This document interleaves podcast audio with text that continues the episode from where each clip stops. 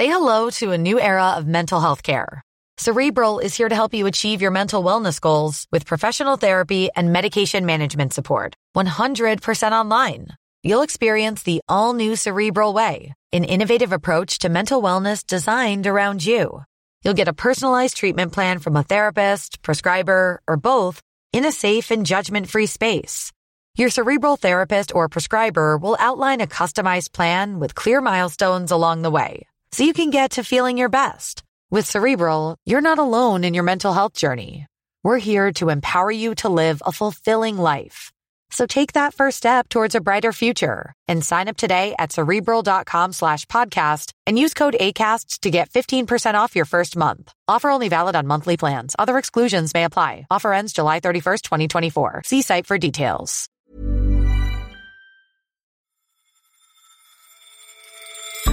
Hello, and welcome to Money Talks on Economist Radio. I'm Rachna Shanbhogue, The Economist's European economics correspondent. And coming up on today's show, what can digital companies learn from the oil industry? When data is mishandled and uh, when it leaks, for example, via cybercrime, data breaches, that sort of thing, uh, it's quite similar to an oil spill. And what's the secret to online retailer Boohoo's success? They use over 8,000 influencers from the celebrity level with millions of followers right down to micro influencers that they don't actually pay to post, they just give them things to wear.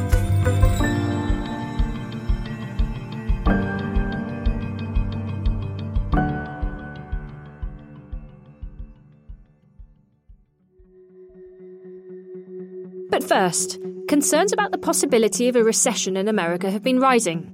On Monday, Bank of America Merrill Lynch economists placed the odds of a recession at a 1 in 3 chance in the next 12 months. And in the last few days, Goldman Sachs and Morgan Stanley have both warned about the effect that President Trump's trade war with China is having on the US economy, as bond yields tumble and the stock market slumps. How exactly are these concerns affecting markets across the world? Soumaya Keynes is The Economist's US economics and trade editor. She has been examining what all of this might mean for trade. So, Soumaya, tell us where we are in the trade war. Well, this is a fairly fast moving story. On August 8th, President Donald Trump announced that from September 1st, there would be a 10% tariff on around $300 billion worth of Chinese imports. That's, that's a lot of imports. Um, and then this morning, the Trump administration announced that actually some of those tariffs would be delayed. So now there are going to be two batches of tariffs. There'll be one that hits on September 1st, and there'll be a second that includes things like video games, toys, laptops, and so on. That will go in on December the 15th. So, obviously, that delay gives the Trump administration time to change its mind. It gives negotiators some time to maybe do a deal. It also means the impact on the American consumer is probably lower. By delaying the tariff, basically what the Trump administration has done is basically given companies more time to get in stuff ahead of the holiday season. So normally the third quarter of the year would be the busiest time in terms of getting stuff on the shelves for Thanksgiving, for Christmas. So now they can they can do that without being hit by these tariffs on September 1st. And Soumaya, what's the overall impact of the trade war on the American economy? The mechanical effect of these tariffs just isn't actually that big, particularly when you you put them in the context of the American economy. Yes, there are going to be hundreds of billions of dollars affected by these tariffs, but you know the, the U.S. economy is twenty trillion dollars, so it's uh, small relative to that. That's not to say, though, that people aren't worried about the impact on, on the American economy. So the mechanical effects might be small, but, but recently economists have been worrying about much sort of fuzzier effects of the trade war. So they've been concerned that maybe all this trade tension, all this uncertainty could be making businesses gloomy, could be encouraging them to hold off on investment that could lead to some sort of downward spiral where businesses stop investing, maybe they stop hiring, and that could lead consumers to become less confident. They start spending less, and you, and you get this kind of nasty downward spiral, and then you get a recession. Would you expect spillovers to other countries in the world as well? Yeah, definitely. Uh, American demand is still one of the big drivers of the global economy. If these tariffs reduce American demand from the rest of the world, then that will spill over. You're already seeing struggles in, in places like uh, Europe, you, you're seeing some slowdown in Asia. Manufacturing was already not doing particularly well before these tariffs came along. So they're definitely not going to help uh, with this generalized slowdown that we see. And some of that could come back and hit the American economy. If those other countries aren't doing so well, then there could be ramifications and, and, spillovers back towards the US. That's certainly something that the Federal Reserve is, is very worried about right now. Coming back to America, do you think the trade war could spark a recession? If you look at the recession indicators out there, then some of them are flashing red. So the way that investors are currently pricing bond yields has historically been associated with a with a very high probability of recession in the, in the next year or so. And so that is generating concerns that maybe the US is on a on a kind of tipping point now, people will say that there have been such significant changes in the bond market that, that these prices aren't such a powerful indicator of whether a recession is, is coming in the past, they've kind of always claimed that something was different and then it wasn't, so take everything with a pinch of salt. But I think from where I see it, we're not quite there yet. Uh, investment did fall, not non residential business investment did fall in the second quarter of this year. Manufacturing in the US is not having a great time, but essentially the underlying health of the economy just isn't that bad right now there is a chance that business sentiment could get much, much worse. I, I wonder whether this recent delay in the tariffs will actually give them a little bit of a boost. So I think although it's it's possible that, that things could go downhill, I, I just don't think we're quite there yet. Soumaya, is there anything you can say about how you think the trade war might evolve? I think this is really the thing that people need to be looking out for. Obviously, we've already seen the trade war spread far beyond tariffs. The the Trump administration put restrictions on, on American companies doing business with Huawei. There was a temporary lift of those restrictions, but the Trump administration may not renew that from August 19th, so that'll be another important date to look out for. Obviously, we saw the, the Treasury name China a currency manipulator. So there's every financial analyst and their brother is currently putting out notes about how a currency war might play out. And obviously, there's much more scope for the Chinese to retaliate against US companies. It could give them a much tougher time in China. So I think those are my primary concerns right now, uh, beyond the tariffs. Soumaya, thank you very much. Thank you very much. And you can read more about this in the upcoming edition of The Economist. And why not try a subscription? Go to economist.com slash radio offer for 12 issues for $12 or £12. Next, in a digital age, data is becoming an increasingly valuable asset to companies. But that means it comes with increasing risks. The latest company to face problems of leaks is Capital One, an American bank which in July revealed that a hacker had stolen the personal and financial details of 106 million credit card customers and applicants. So, what can companies do to try and stop leaks from happening? The answer might be found in an unlikely place studying how oil companies have dealt with oil spills. Henry Tricks is the Schumpeter columnist for The Economist, and he's been looking at the lessons that can be learned. Hello, Henry. Hi, Rachana. People have compared data to oil. What are the parallels?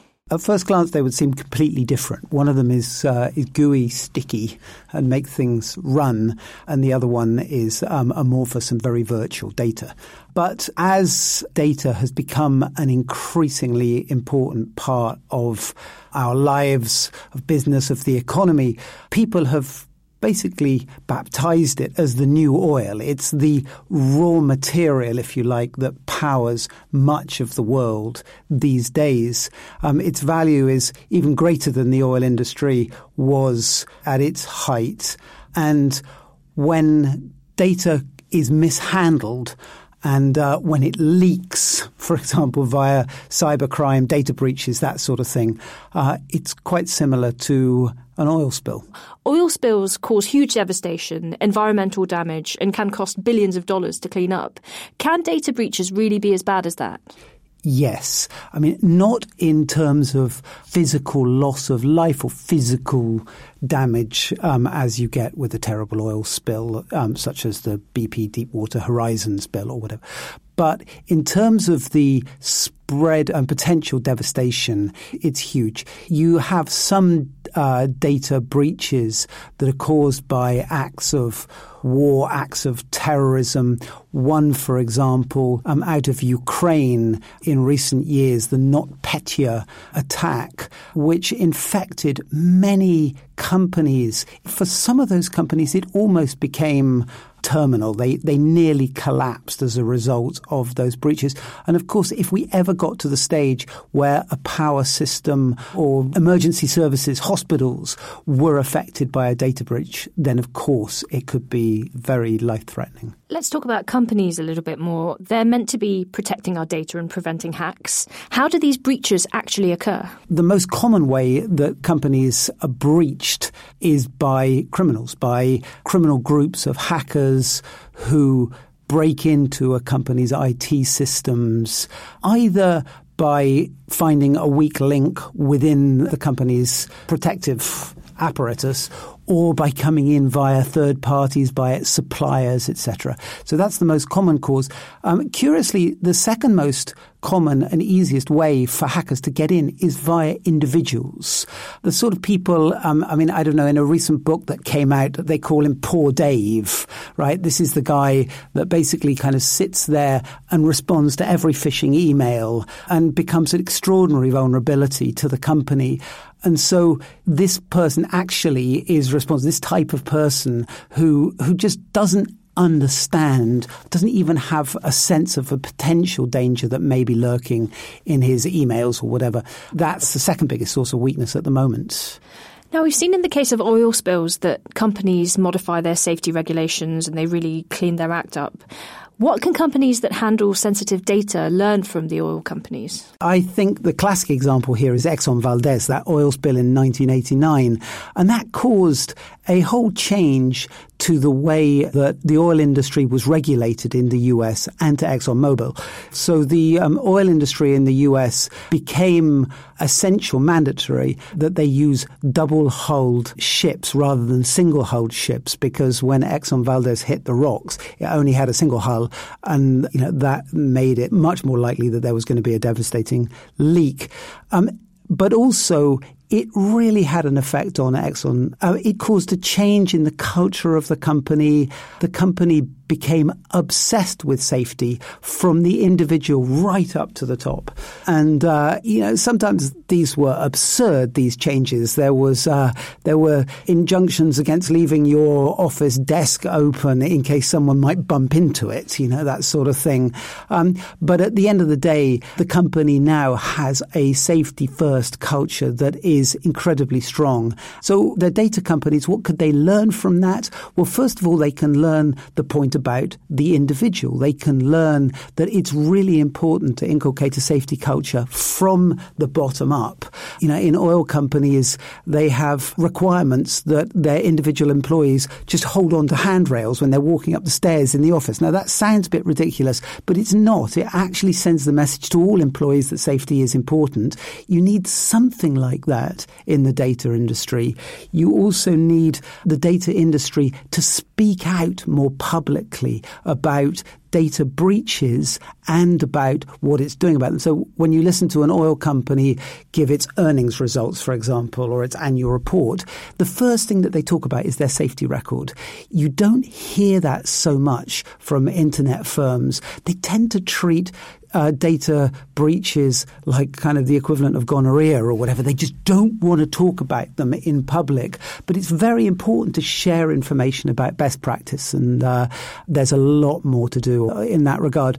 And I guess the third thing that's very important for all companies to acknowledge is the fact that a big data breach could be life threatening. You know, if you think of an oil spill like BP's Deepwater Horizon disaster, you can see that that almost brought down uh, one of Britain's biggest oil companies. And the same thing could easily happen with um, a big company. So this isn't just a problem for the uh, the companies that you may think of, the Facebooks and the um, Googles that handle vast quantities of our data. One has to remember that all companies these days have a lot of data. For all of them, it's very important. And a breach of data for any company, not just the internet giants, is potentially ruinous um, in the worst case scenario. Do you think governments need to do more to make sure people's data is handled securely? Yes. I mean, clearly the companies should bear in mind that protecting data is in their self interest. Their reputations are at risk of being ruined by a big data breach. But there is certainly a lot that regulators can do in order to encourage companies to clean up their acts. One of the most important things is to encourage companies to put a real value on the data that they handle.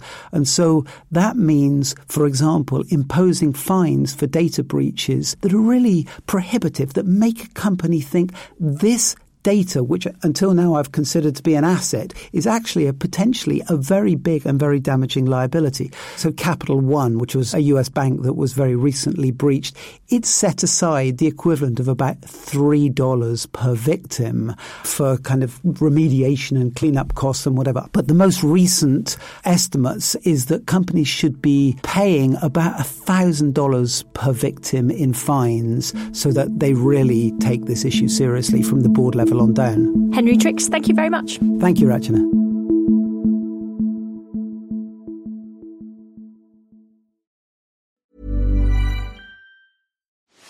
Are you ready to enhance your future in tech? Then it's time to make your move to the UK, the nation that has more tech unicorns than France, Germany, and Sweden combined. The nation that was third in the world to have a $1 trillion tech sector valuation the nation where great talent comes together. Visit gov.uk forward slash great talent to see how you can work, live, and move to the UK.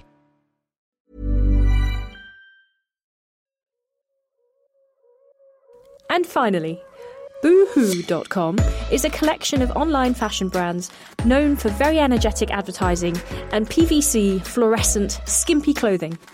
Its fastest growing brand, Pretty Little Thing, sponsors one of Britain's most popular TV shows of the year, Love Island, and they're firmly at the front of the Instagram influencer culture.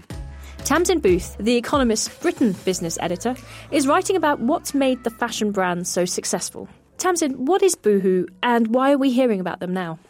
Boohoo was founded in Manchester in 2006 by Mahmud Kamani, a clothing entrepreneur, and Carol Kane, who had lots of kind of creative input into the firm. And Carol told me that at the beginning, it was basically her, Mahmud, and a photographer, and the model was a girlfriend of Mahmud's 18 year old son. Um, and now it's got 856 million pounds of revenue and is growing at kind of vast rates sort of 30 to 50% a year.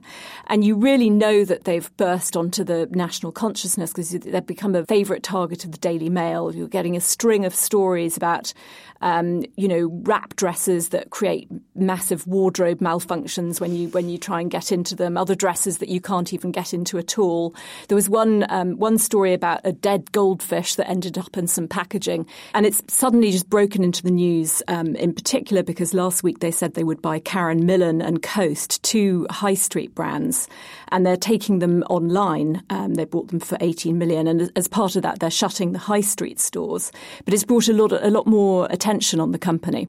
And what's unusual about their business model? The first thing is that it's it's really fast fashion. I mean, like other firms, it's fast fashion, but it's taken to an extreme. So they're incredibly responsive to their customers, sort of young women, mostly 18 to 25 year olds.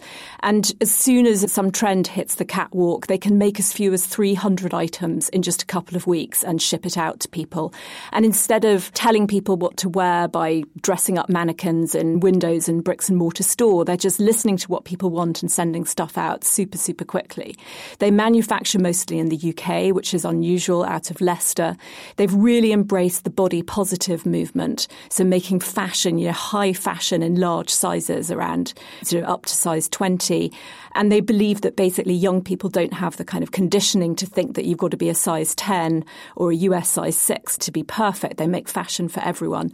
They've really pioneered the use of influencers and celebrities to sell clothes instead of sort of your usual models that you see in fashion magazines. They use over 8,000 influencers from the celebrity level with millions of followers right down to micro influencers that they don't actually pay to post on social media. They just give them things to wear and get them involved in, um, in events. And it's all proved incredibly effective. And Pretty Little Thing, as you mentioned, is, is all over Love Island. You mentioned the acquisitions. They've also run into a bit of trouble on workers' pay. How serious is that?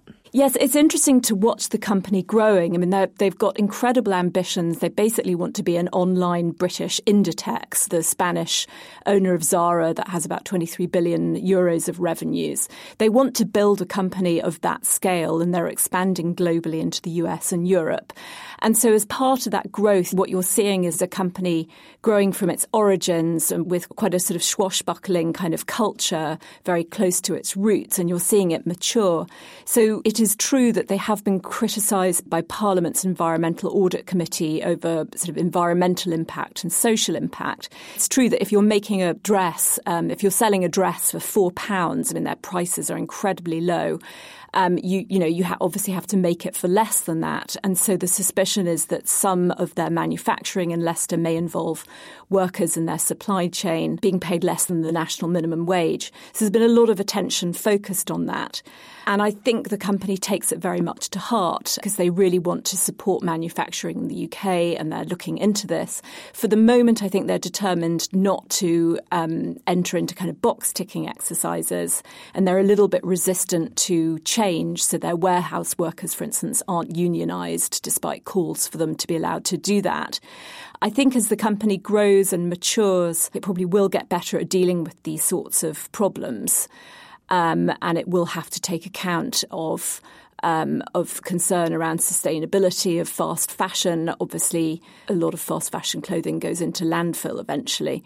But one thing is true and certainly will be noticed by the founder and top management there is really very little sign that its customers are paying a lot of attention to the complaints. There has been no sign of a boycott. Tamsin, do you think high street brands should be worried about the rise of Boohoo?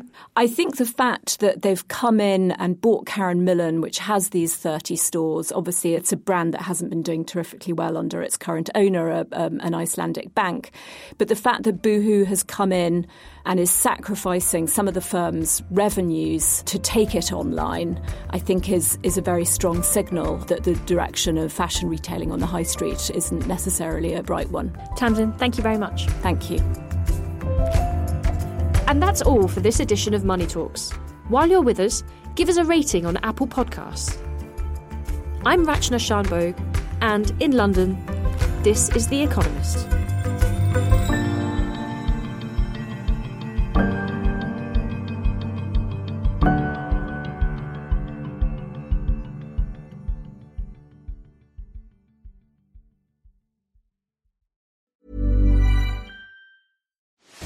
Are you ready to enhance your future in tech?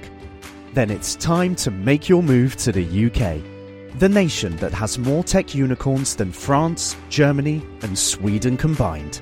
The nation that was third in the world to have a $1 trillion tech sector valuation. The nation where great talent comes together.